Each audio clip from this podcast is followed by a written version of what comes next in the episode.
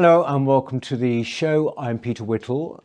Now, before I introduce my guests this week, just a couple of notices. You know, we've been rolling out our locals program. Well, we have two events coming up uh, in established uh, branches. Uh, one of them is in Birmingham and the other one is in Norwich. Now, the one in Birmingham is a social event. It's actually happening today, Sunday, as we speak. Um, if you would like to go along, find out if there's still time, um, uh, the details and the venue, then just please get in touch via locals at newcultureforum.org.uk. And the second one is on the uh, Sunday, the 18th of February, and it's in Norwich. And in fact, this time uh, we have a speaker, and that's Paul Embery. You might know him from the TV, from GB News.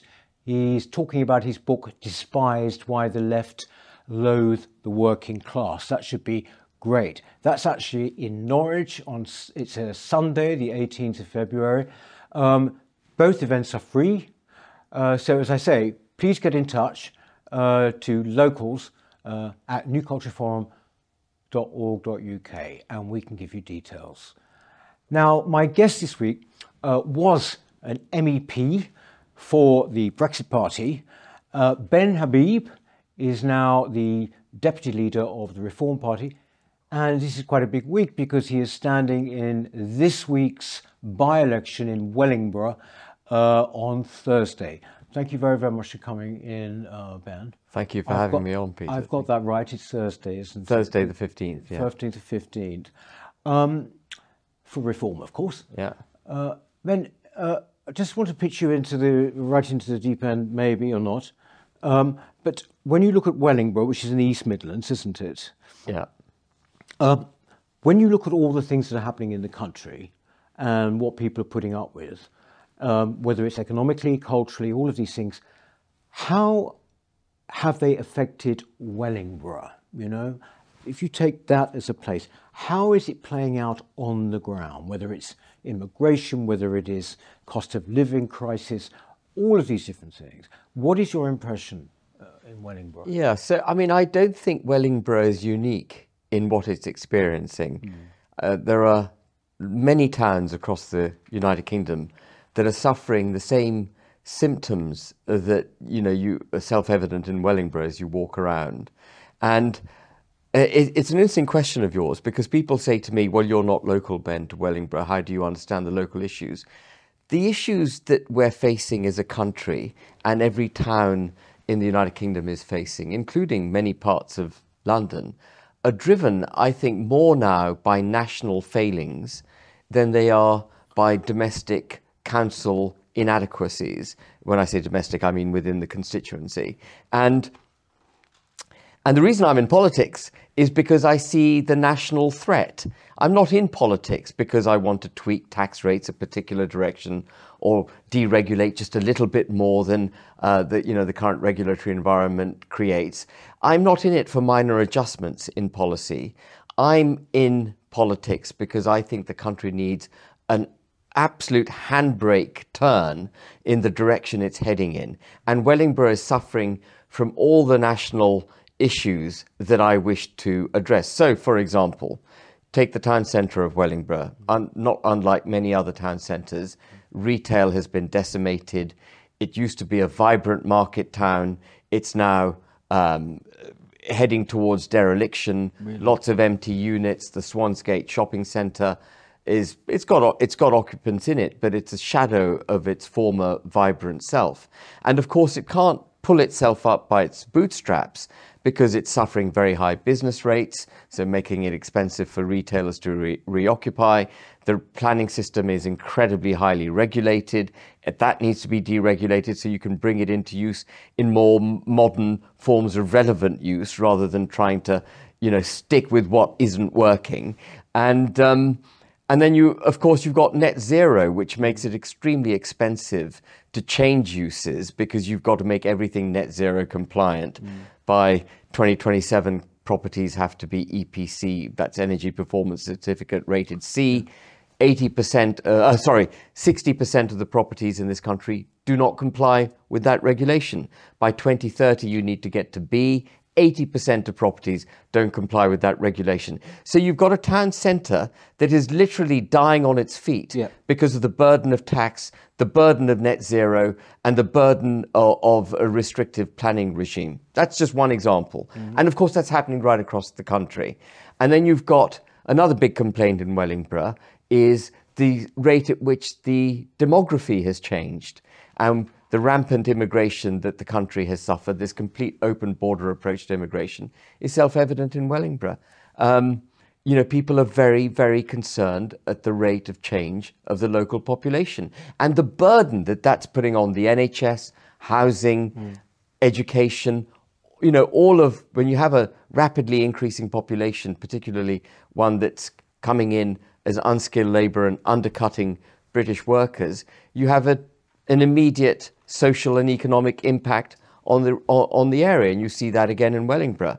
And then the other thing that Wellingborough experiences and people locals are concerned about is knife crime, Yeah. the increase in drug taking, the absence of policing, and of course that too, as we know, is a national issue. You know, we see knife crime and, uh, and serious crime up right across the United Kingdom. Um, and we've seen a breakdown in the confidence that criminals used to have that if they c- commit criminality, they will be apprehended, detained, and then convicted. Criminals are now emboldened. Mm. They believe they've beaten law enforcement and the judicial system. And of course, in many respects, they have. Mm. Only 2% of serious crimes result in a conviction. You know, that's, a, that's, that's lamentable, isn't it? So you've got all this multiplicity of stuff that's going on as a result, I think, of the national plight that we're in, mm. but manifesting itself in Wellingborough Yeah. at a local level. So when people say to me, Ben, you're not local, you don't understand the issues, I'd say to them, it's not about fixing potholes, which is a symptom of the breakdown in the United Kingdom. It's about getting to the to the roots of this weed and pulling the roots out. And that's why I'm in politics. That's why you're in politics. So, if you look at the people in Wellingborough, do you sort of, what is their demeanour? Do you feel, do they feel defeated to you? I mean, because there is a sort of sense, I feel anyway, uh, wherever you look, of a malaise. Yeah, absolutely, there is. And it's a function of a number of things. Um, but ultimately, it comes down, I think, to the absence of aspiration, the absence of a sense of belonging, an absence of enthusiasm and optimism for one's future. I think the vast majority of the people in this country are feeling like they've had the rug pulled out from underneath them, that the system isn't looking out for them, the system is damaging them and the prospects that they have and the prospects that their children have, that the educational system is letting them down, that the NHS doesn't serve their needs, that the police aren't doing their job, and most of all, that the, uh, I call it the indigenous population of the United Kingdom, are almost not welcome in their own country. And we can talk about diversity, equality, and inclusion and the rampant form of immigration that's taken place. Um, but that has all, in the human spirit, um, created a void of aspiration and optimism. And I believe that aspiration and optimism, a sense of belonging, a sense of um, uh, comfort in one's own area, uh, th- these are crucial things to feeling good about yourself, feeling good about the country, feeling good about the way you're eking out your life. And people have been stripped of that. The ever increasing interference of the state in our personal lives, the creation of this sense of dependency that we're one organism, we're not individuals, where our aspiration is um, is uh, is um, nurtured, we are we have that dumbed down. We're all told we're cogs in a wheel. And of course, I'm digressing slightly, but we saw that in spades in lockdown, didn't we? We were told that you can't make decisions about how you wish to go through this pandemic mm. on yourself, taking risks that you may wish to take. We have to take risks collectively, mm. and there must be no risk. In the pursuit of the avoidance of risk, we've dumbed ourselves down completely. I mean, I've touched on a lot of different subjects there. No, no, but I mean, Yeah. that's a crucial thing that it's sort of is what part of our culture is safety above everything else, isn't it? yeah, safety. The precautionary principle has killed the human spirit. Hmm. And of course, then you've got immigration, cultural division, diversity, equality, Hmm. and inclusion, which in my view is neither diverse nor equal nor inclusive. It's the opposite of all of that. Hmm. And that's all been very damaging to the state of minds of British citizens across the United Kingdom. I mean, I think there were people watching would say dead right on all of that. Agree with you completely. What what is different about reform then? I mean, a lot. Most people watching obviously will be very very aware of reform. Yeah. Um, it is pretty much when it comes to smaller parties the only game in town at the moment. Uh, but how would it? Uh, how would it actually How, what are we going to do? What are we going to do? situations? Yeah, in Wellingborough. Yeah. So, so the first thing to recognise is that politicians need to start making policies and decisions with the British national interest and with British people's interests in mind. I know that sounds kind of basic, and you think they'd be doing it, but they're not. They are they're, they're indulging their own ideologies at the expense of the United Kingdom. Um, so we would slash immigration. Multiculturalism isn't working. Immigration does not serve an economic purpose the way our political masters would like us to believe. It is damaging the economy. It is undercutting British workers. It is burdening the NHS, housing, our infrastructure, education, which I've touched on earlier. Slash immigration. I would enforce our borders. What we cannot be a nation state if we don't have enforced borders. Yeah, And border enforcement does not mean deportation. You cannot look at border enforcement through the prism of deportation. Deportation is what you do when border control has failed. We have to man our borders physically. And if the Navy won't do it or Border Force won't do it, we need to develop a force that will. We need well trained people with the right equipment to make sure illegal boats do not get into our territorial waters, or if they do get in, they're turned around and sent straight back to France. And we have all the legal rights on our side to do that. We don't even need to leave the European Convention of Human Rights. I think we should leave the European Convention, but it's not a prerequisite to get a grip of our borders. So that's how I would deal with that problem. Uh, and that would mean wages would rise in the United Kingdom. Absolutely. And then the government may fear inflation. But you fight inflation with interest rates. Mm. You don't do it by undercutting the British worker. Mm. If interest rates need to go up because people are earning more, more money, so be it. The other crucial thing we've got to do is reinstill this aspiration. And I think at the heart of creating aspiration is the prevention of undercutting people's wages, but also you've got to cut taxes on the working and middle classes. It's got to pay to work. Mm. They've got to know that when they work, they will be allowed to keep that which is legitimately theirs, not the state's. So we've got to cut taxes on working and middle classes. We've got to cut back dramatically um, the policy of net zero, ditch the policy of net zero, in fact. Fine, we all want a clean environment. We all want the betterment of the planet. But you don't do that by em- economically emasculating the British people. So we've got to ditch this incredibly inflationary march towards getting rid of perfectly good gas boilers and replacing them with heat exchangers, perfectly good internal combustion engine cars, replacing them with electric vehicles. We've got to start getting fuel out of the North Sea again. We've got to mend the damage done to our own gas storage facilities, become energy independent domestically, mm-hmm. create cheap fuel. If you create cheap fuel, you get rid of this incredibly burdensome drive to, towards net zero, you reduce the entire pressure of costs on the British people. Would you would you therefore were you in favour of fracking, for example? I would absolutely have a go at fracking. Fracking, um, uh, it may prove not to be what we hope for it to be because you don't know how much gas you can extract until you've actually had a go at fracking. But I would absolutely have a go at fracking. If you look at America, America was a massive importer of oil. Even though it was the biggest producer of oil, it was a big importer of oil. And that had mm, very damaging geopolitical effects for the globe because it was always out looking for oil in places it shouldn't be going. They then started fracking. They've become independent uh, in terms of energy. They've become an exporter of fossil fuels. Bizarrely, Peter, we've shut down the North Sea and we're now importing gas, liquefied natural gas from the US at vast cost and vast carbon emissions to get it here. But America understood that to become to, to, to, to be viable as an independent state, it had to be Yes, energy yes. independent. And it's fracked its way to prosperity. The American economy, for all their wokeism and all the r- ridiculous regulations that they've got that we, we've also got, actually, it's ticking along really well because they're energy independent, because they have driven their economy forward ridiculously, we've turned our back on our domestic fuel before we've created any alternative source of fuel.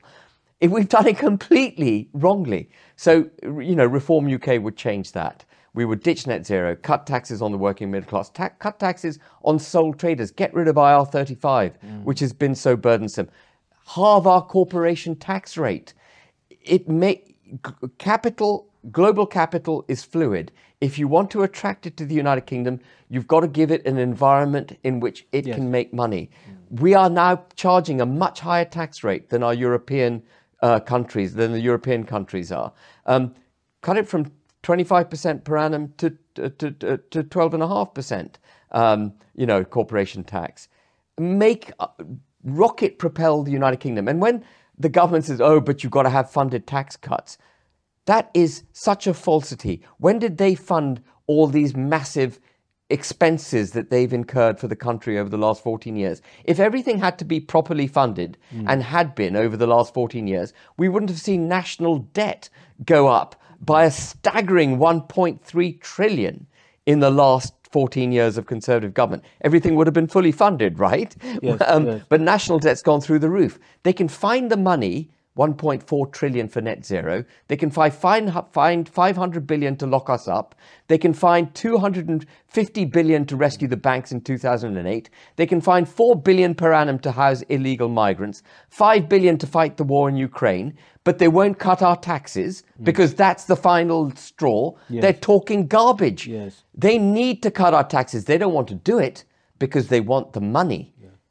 That's their problem. But they need it for the economic organism that is the United Kingdom and that crucial aspirational feeling that voters and uh, the electorate and people in the United Kingdom have to have to go forward positively.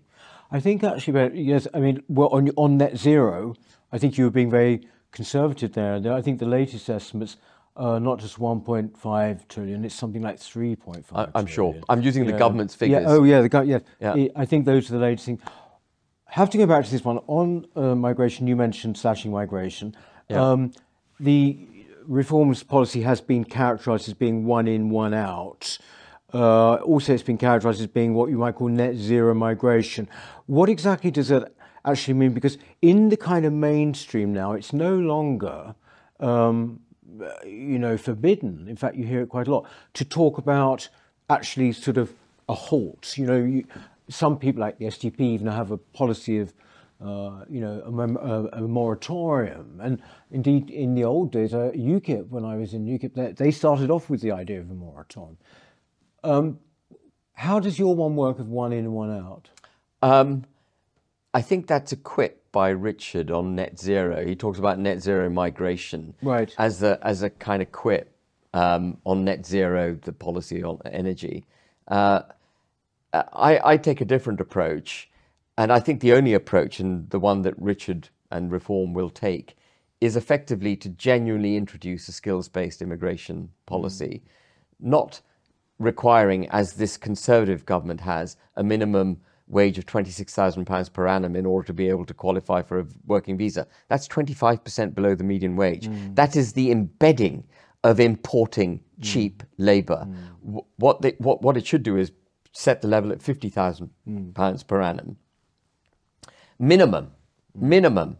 And let wages rise. Hmm, let wages rise, right? Let British people earn more. Sure, that creates internal pressure on our workforce, but we need that. Six million people in this country, Peter, are surviving on universal credit to a greater or lesser extent. That's 20% of the workforce. We need wages to go up.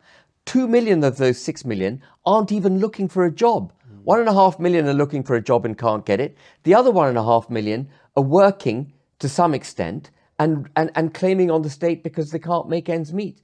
That is a third world economy. Mm. We need to we need to make it a genuinely skills based immigration. I'm not mm. against immigration, by the way.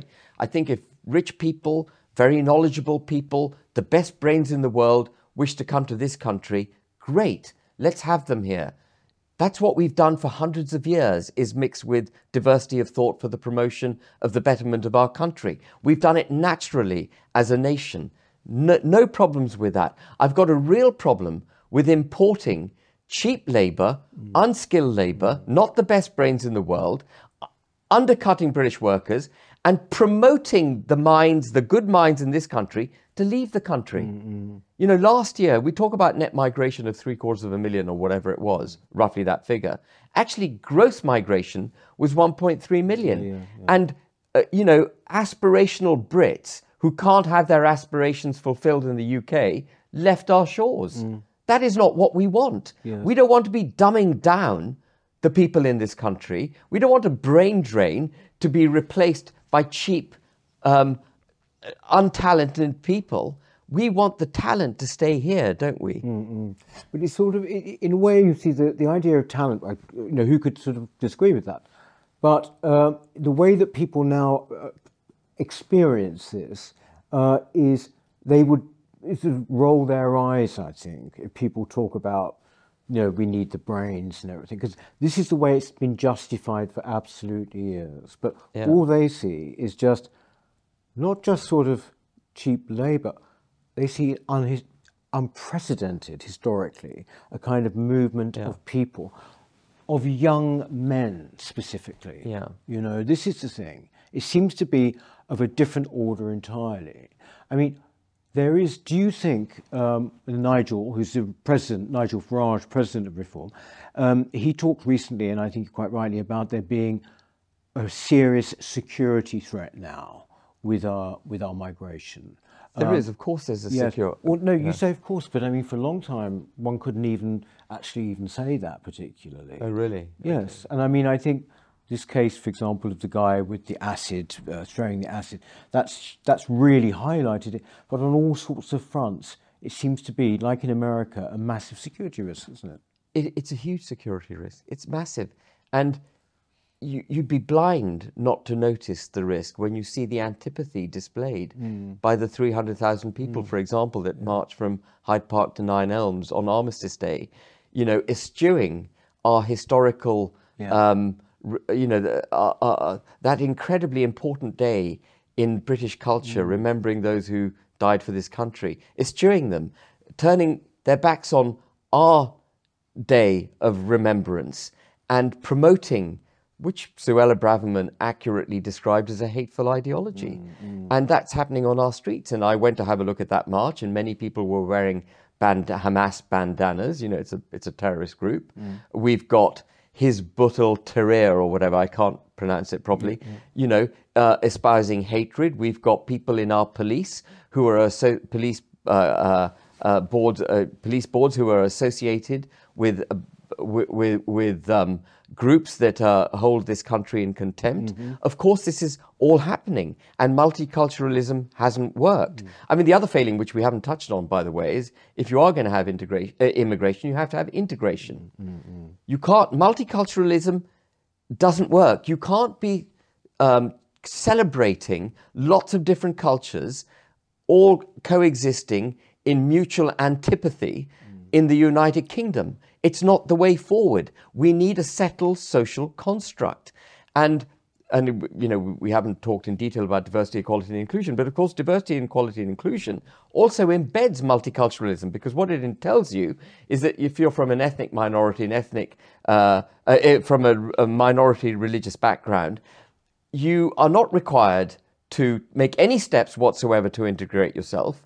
The majority in this country should take the knee to your culture. Yes. That we should subjugate our own culture and our own beliefs and our own value system to your value system. And we should give you jobs and we should promote you into uh, into the boards of these companies, into our police service, into our armed forces. We had the armed forces and we have the NHS all recruiting based on immutable physical characteristics rather than recruiting on whether someone's a good pilot or a good doctor. Mm. Um, I think we had the head of Aviva the other day say that you know, she hauls up her recruitment committee mm. if they recruit white people. I hope I'm not yeah, slandering no, yeah, Aviva. I think it was Aviva.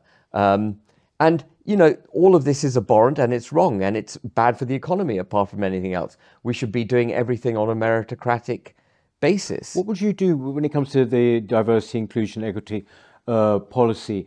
Uh, how would you do that? Do you think it should be scrapped? It should be scrapped, absolutely. You don't need a minister of common sense, Esther McVey, to bring common sense to government. Mm. You need to implement common sense. Mm. Woke hasn't just suddenly produced itself as a fad. Woke has been regulated and legislated into existence. Mm. And diversity, equality, and inclusion is w- one of the key ways it's been done. Mm. You know, so the stock exchange requires boards of directors to be mixed ethnically, mm. gender wise, and so on. The Financial Conduct Authority requires it of, its, of the members it governs. The Financial Reporting Council, which is the regulatory body for actuaries and accountancy firms, requires not only that those firms that it regulates practice DEI, but that all the firms with which they them themselves in turn work with mm. practice it. Mm. And that's how they've got this thing going through the going through the economic organism that is the United Kingdom in a kind of sexually transmitted disease way. You yeah, know, yeah. that's what it's like a virus yes. that has spread mm. through the UK. So we need to make it illegal. Mm. We need to say it's illegal mm. to to practice progressive discrimination. So not just sort of in the public sector then. I mean, everywhere. The, yes. It's, pri- it's mm. oh, it's everywhere.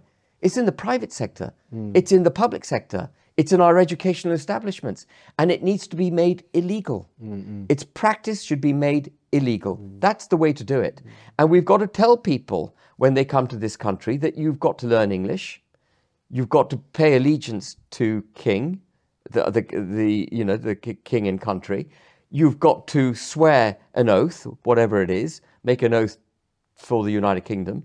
You've got to you've got to become British if you come to this country. It's not that we're going to become Pakistani or we're going to become Indian to, to make you feel comfortable. You've got to become British.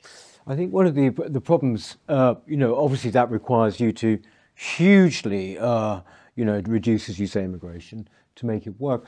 But I think one of the uh, crucial things there, Ben, you see, is that in order to integrate, we also have a, an establishment who pretty much don't just discourage integration, but they can sort of they have a distaste for their own country anyway. They do. Our establishment hates the country. Mm. That's why I said when I said this sounds weird, at the, when I started talking about reform at the outset, I said, you know, we've got to start making policies for the United Kingdom and yes, for the British yes, people. Yes. And uh, our, our, government doesn't do that. And that's clear. Our government, our, uh, the, all parliamentarians, with the exception of maybe a handful, actually hold this country in contempt. Yes. They think that it's backward looking and small minded to be proud of being British. That's why they allow the, I'm sure your viewers know this all very well. That's why they allow the decolonization of the English language yeah. to be a thing. How is it that Oxfam can produce a 92 page report saying the English language needs decolonization, mm. that the words mother and father are somehow offensive? Mm. This is absurd. Mm. It is absurd because it hijacks our ability to communicate with each other and it immediately put pits us against our his, our history. Yes. It makes us ashamed of our the decolonization of the English language is not just an undermining of the language; it's an undermining of our culture. Oh. It makes it impossible yeah. for us to understand the context in which we exist. And of course, the attack on our history is the same the, the, the, the, claim, you know, all you get nowadays from Archbishop Welby, indeed the king of this country, is that our forefathers were slave traders. We mm. never get told about the good things our forefathers did. The mm. creation of a fantastic uh, country in the 19th century, oh. the exportation of mm. all the techniques and brilliant systems that we created in the Industrial Revolution, the exportation of our brilliant common law system, which still underpins global trade and has brought prosperity mm. to so many parts of the globe, mm. the policing of the shutdown of the slave trade at vast human cost as well as wealth to this country during the 19th century. You, I, uh, we talked of it before. Uh, I, I, might be jumping ahead, but you said you, you said you know I might ask you, Ben, who's one of your one of your heroes? One mm-hmm. Nelson's got to be one of our heroes. Mm-hmm. He gave us the security that we needed from 1805 to yeah. 1917 yeah. the, of the high seas for the United Kingdom to become prosperous and to export that prosperity. We did not go abroad and just nick wealth. Yeah. Let me tell you, I was born in post immediate post colonial Pakistan. It was a peaceable, rich country. that the, the Pakistan into which I was born was a much, much better country than it is now. Hmm. And that was because of the systems, the infrastructure, the legal system, the way that we did trade, everything was much better hmm. in the po- immediate post colonial world. And I, I've had that firsthand. I don't need to read a history book Yes, to yes. know that I'm telling the truth. I was there. Hmm. Then, you know, when we look at the polls, sorry to, to go back to the grubby daily, uh, day in, day out of politics, but look at the polls, Reform's doing pretty well, isn't it? It's on like 13%, I think, at the moment. Um, you're the most prominent of the uh, smaller parties. Well, what do you expect to happen in in Wellingborough? I mean, I know that that's a, a, an unfair question since you said, "Well, I'm going to win," but I mean, how, what is your feeling at the moment? How how is reform being welcomed Yeah. or not?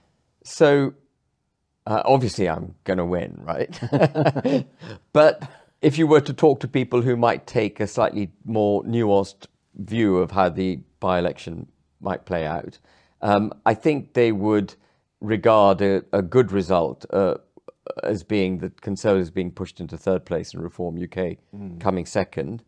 Um, I actually can't predict what's going to happen. Mm. I can tell you that anecdote. All I've got is anecdotes, mm, right? Mm. Because all I do is meet people, and I can reflect back to you what my anecdotal evidence is.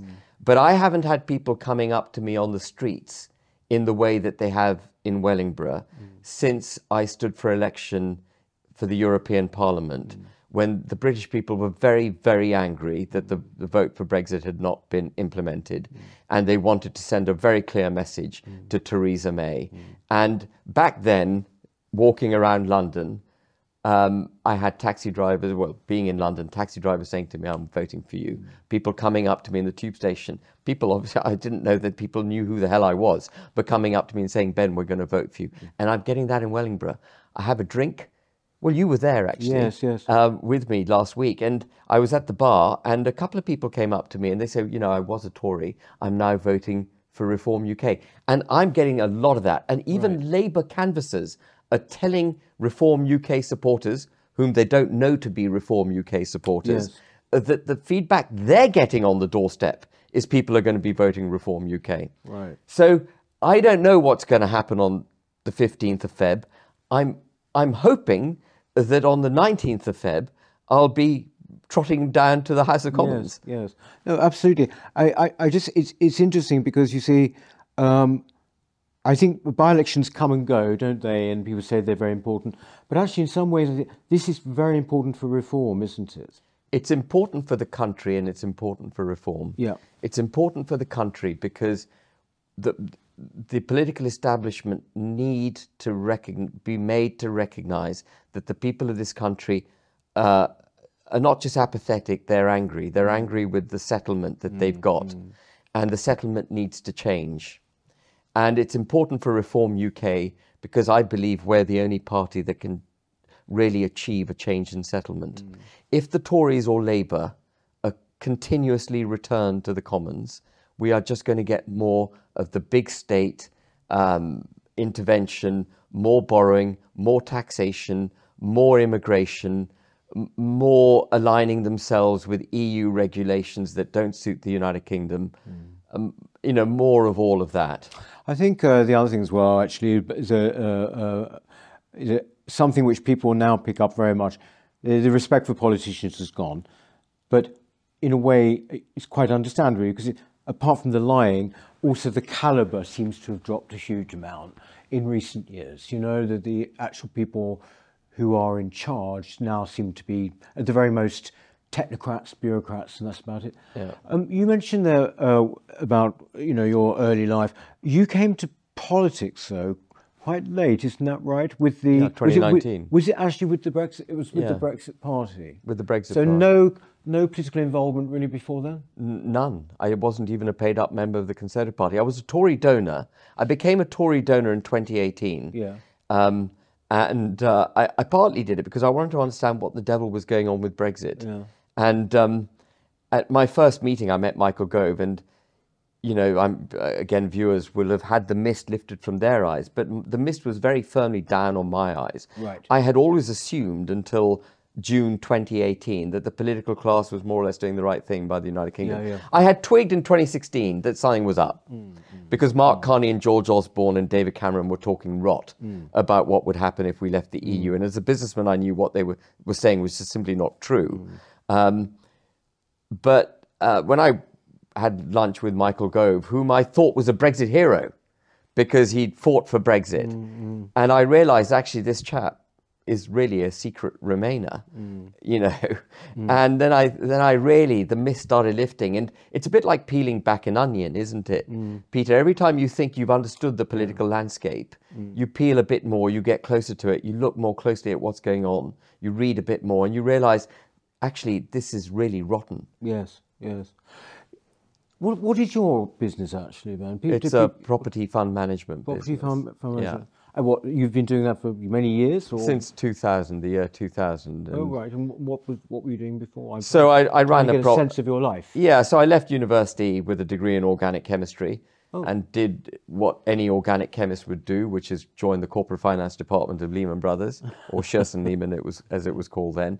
Um, you know, the choice between doing a PhD in organic chemistry at eight thousand pounds a year and joining. Yeah. And this is the point about aspiration. Yes, yes. You know, I left. Oh my goodness, wasn't I lucky to leave university in '87? Oh, yeah. The world was your oyster. You were told in '87 that you can do whatever you want. yeah, yeah. Maggie had put meritocracy at the heart of people's belief systems. And I genuinely believed I could, what- if I worked hard, I could do whatever I want. And I want that enthusiasm to come back, but I'm digressing. So I went to join Shearson Lehman Brothers, had a fantastic time there long before, um, you know, hit financial troubles. It was a really superb entrepreneurial bank, and I won't bore you with the details of what I learnt there, but it was fantastic.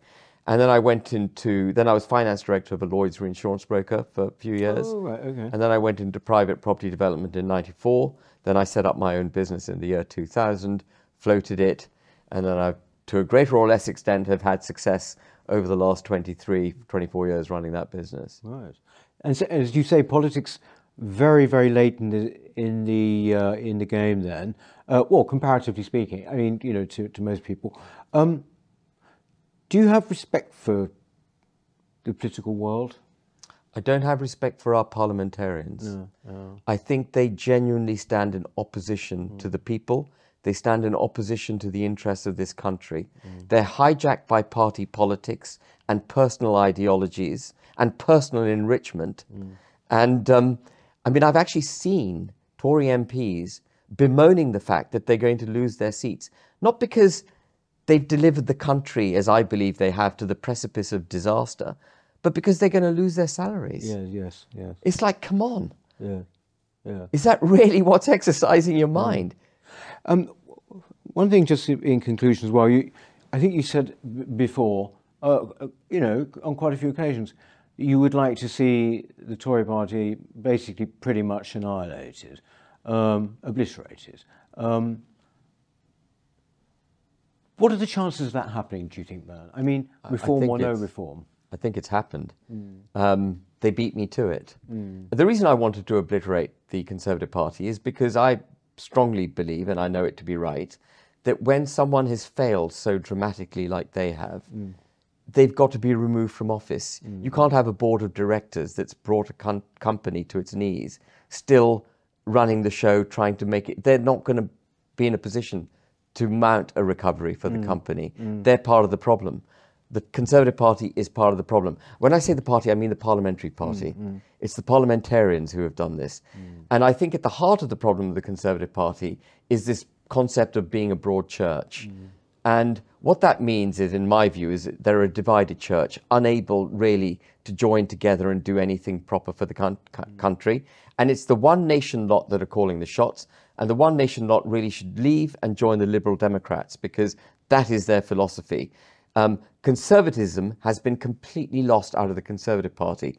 They, they're in competition with the private sector. They're not the guardians of the private sector yeah, yeah. they want to tax us to hell because the, the, the state that they've created is so hungry for capital that they need to borrow and tax or the whole thing's going to come crashing down. And they've got no idea of how to promote the private sector to get the economy growing because they're so caught up with wealth redistribution and state intervention. And so they've got to go. Yes. And then people say, well, you're going to get Labour, it's worse. But if you return the Conservative Party back into office, you will reward them for their failure mm. and they will just go on doing the same thing again. Mm. We need to get them out. And initially, my aim was quite a destructive one, just to get yeah. them out. And I realise now that actually I think we've achieved that, uh, or the Conservative Party's done it for us. They, I think, are going to have a terrible election. So it is now incumbent on the Reform UK to get seats in Parliament. Yes. We have to get seats in Parliament because we've got to actually do something constructive. We've got to deliver our agenda. We've got to at least bring pressure on whichever government is that gets into power to bring pressure on them to deliver our agenda. And for those who are watching this and thinking, well, Ben, you're never going to be in government, you're never going to be able to deliver your policies, what I would say is even a handful of MPs from Reform UK getting into Parliament mm. will skew the debate in our direction mm. for the United Kingdom in such a dramatic way that we will absolutely prevent the kind of damage that has already taken place to this country. We will do it. Return me from Wellingborough on Thursday, the 15th, and you will see a dramatic change on the 19th. Right. Well, I mean, perfect note on which to, to end. a little uh, advertisement there. Um, ben, please stay with us because we just want to ask you a couple of questions for our members. Um, but otherwise, thank you very, very much. And uh, yeah, all the best for Thursday. Yeah. Thank you. Ben Habib there. Um, we shall see you next week. Uh, so have a good week in the meantime, won't you? Hello, if you're enjoying the New Culture Forum channel and you believe in our mission, may I invite you to join our membership scheme at the link below or on our website, newcultureforum.org.uk. Our work is more important now than ever and we have great plans ahead for the future, but we can't do it without your support. From as little as £3 per month, you can help ensure that we continue on our mission. As a member, you'll receive a range of benefits, including access to exclusive content, invitations to our private events, including here at our studios, free copies of our books, and much, much more, including, of course, our famous NCF mug. If you aren't able to become a member, then please help us by clicking this button and subscribing to our channel. It's completely free. Just remember to also click the bell icon so that you can get notifications when we post new videos. Thank you.